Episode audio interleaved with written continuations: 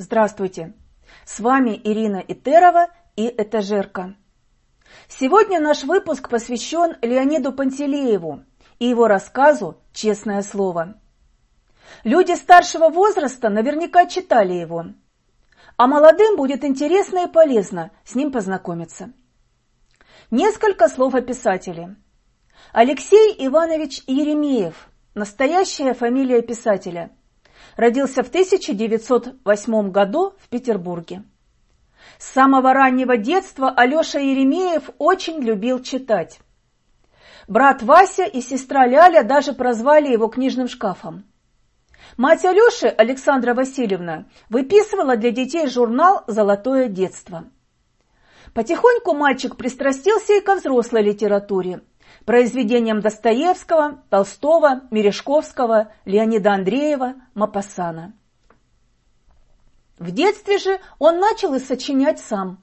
Писал стихи, пьесы, приключенческие рассказы, даже авантюрный роман. Революция перевернула обычный уклад жизни.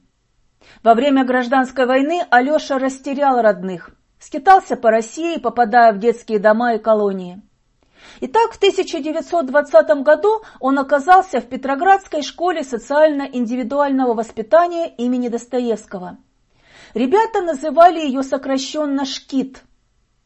Там и встретились Алексей Еремеев и Григорий Белых и стали лучшими друзьями.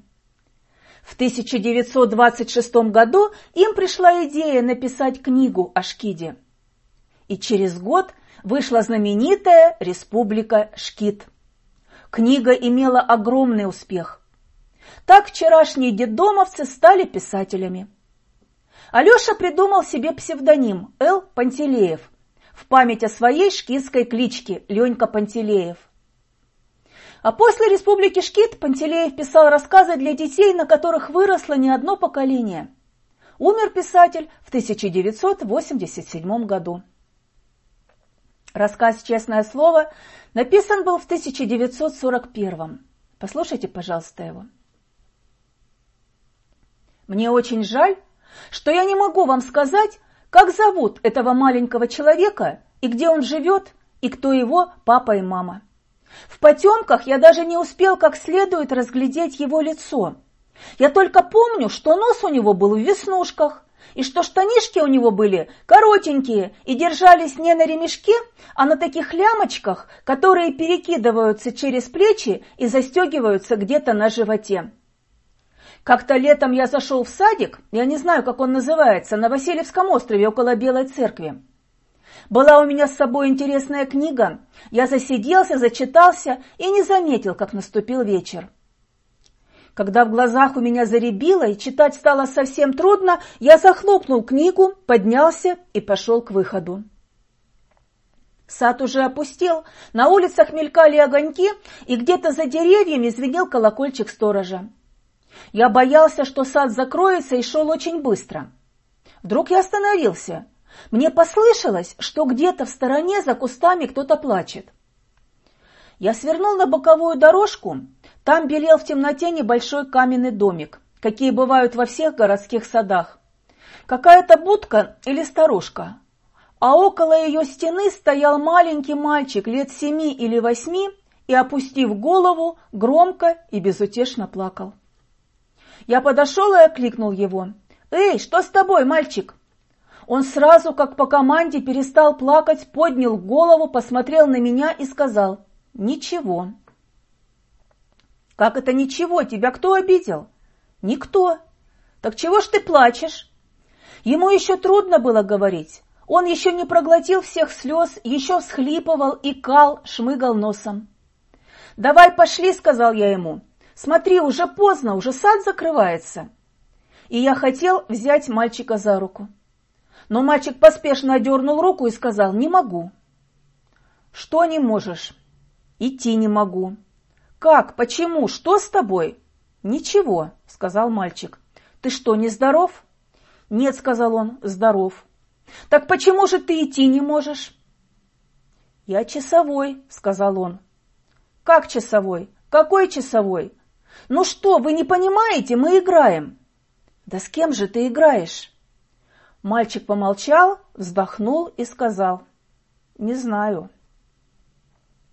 Тут я, признаться, подумал, что, наверное, мальчик все-таки болен и что у него голова не в порядке. «Послушай», — сказал я ему, — «что ты говоришь? Как же это так? Играешь и не знаешь с кем?» «Да», — сказал мальчик, — «не знаю. Я на скамейке сидел, а тут какие-то большие ребята подходят и говорят, хочешь играть в войну?» Я говорю, хочу. Стали играть, мне говорят, ты сержант. Один большой мальчик, он маршал был, он привел меня сюда и говорит, тут у нас пороховой склад, в этой будке, а ты будешь часовой. Стой здесь, пока я тебя не сменю. Я говорю, хорошо.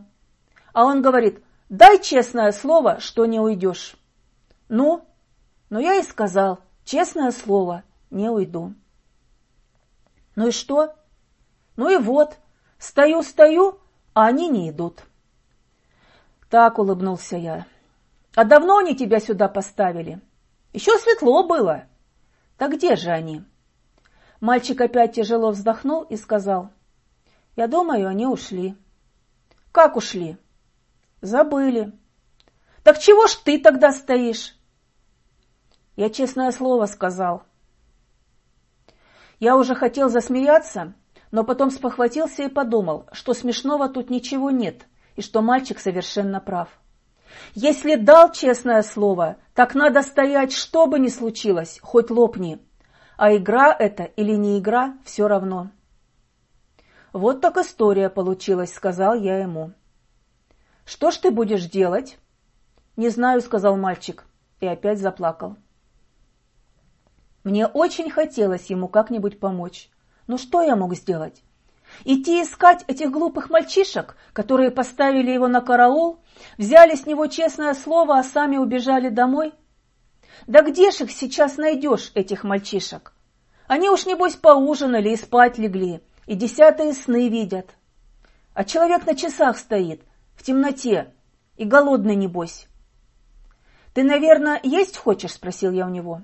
«Да», – сказал он, – «хочу». «Ну вот что», – сказал я, подумав. «Ты беги домой, поужинай, а я пока за тебя постою тут». «Да», – сказал мальчик, – «а это можно разве?» Почему же нельзя? Вы же не военный. Я почесал затылок и сказал, правильно, ничего не выйдет.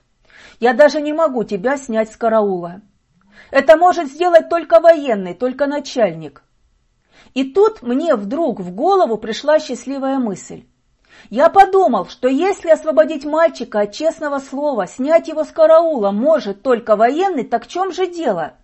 Надо, значит, идти искать военного. Я ничего не сказал мальчику, только сказал «подожди минутку», а сам, не теряя времени, побежал к выходу. Ворота еще не были закрыты. Еще сторож ходил где-то в самых дальних уголках сада и дозванивал там свой колокольчик. Я стал у ворот и долго поджидал, не пройдет ли мимо какой-нибудь лейтенант или хотя бы рядовой красноармеец. Ну, как назло, ни один военный не показывался на улице. Вот было мелькнули на другой стороне улицы какие-то черные шинели. Я обрадовался, подумал, что это военные моряки, перебежал улицу и увидел, что это не моряки, а мальчишки-ремесленники. Прошел высокий железнодорожник в очень красивой шинели с зелеными нашивками. Но и железнодорожник с его замечательной шинелью мне тоже был в эту минуту ни к чему. Я уже хотел, несолоно хлебавший, возвращаться в сад, как вдруг увидел за углом на трамвайной остановке защитную командирскую фуражку с синим кавалерийским околышем. Кажется, еще никогда в жизни я так не радовался, как обрадовался в эту минуту. Сломя голову, я побежал к остановке, и вдруг не успел добежать, вижу, к остановке подходит трамвай, и командир молодой кавалерийский майор вместе с остальной публикой собирается протискиваться в вагон. Запыхавшись, я подбежал к нему, схватил за руку и закричал «Товарищ майор, минуточку, подождите, товарищ майор!» Он оглянулся, с удивлением на меня посмотрел и сказал «В чем дело?» «Видите ли, в чем дело?» – сказал я. «Тут в саду, около каменной будки, на часах стоит мальчик.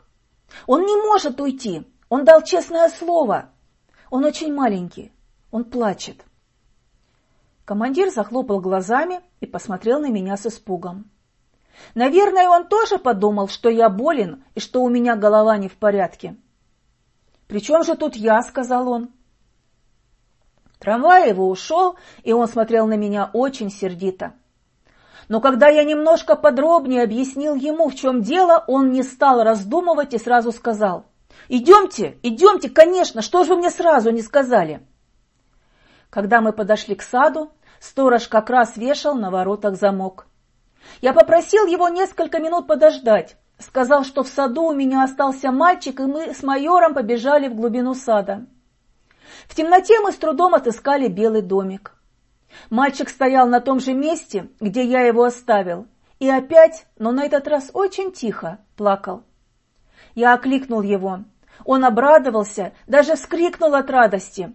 А я сказал, ну вот, я привел начальника. Увидев командира, мальчик как-то весь выпрямился, вытянулся и стал на несколько сантиметров выше. «Товарищ караульный», — сказал командир, — «какое вы носите звание?» «Я сержант», — сказал мальчик. «Товарищ сержант, приказываю оставить вверенный вам пост». Мальчик помолчал, посопел носом и сказал, «А у вас какое звание? Я не вижу, сколько у вас звездочек». «Я майор», — сказал командир.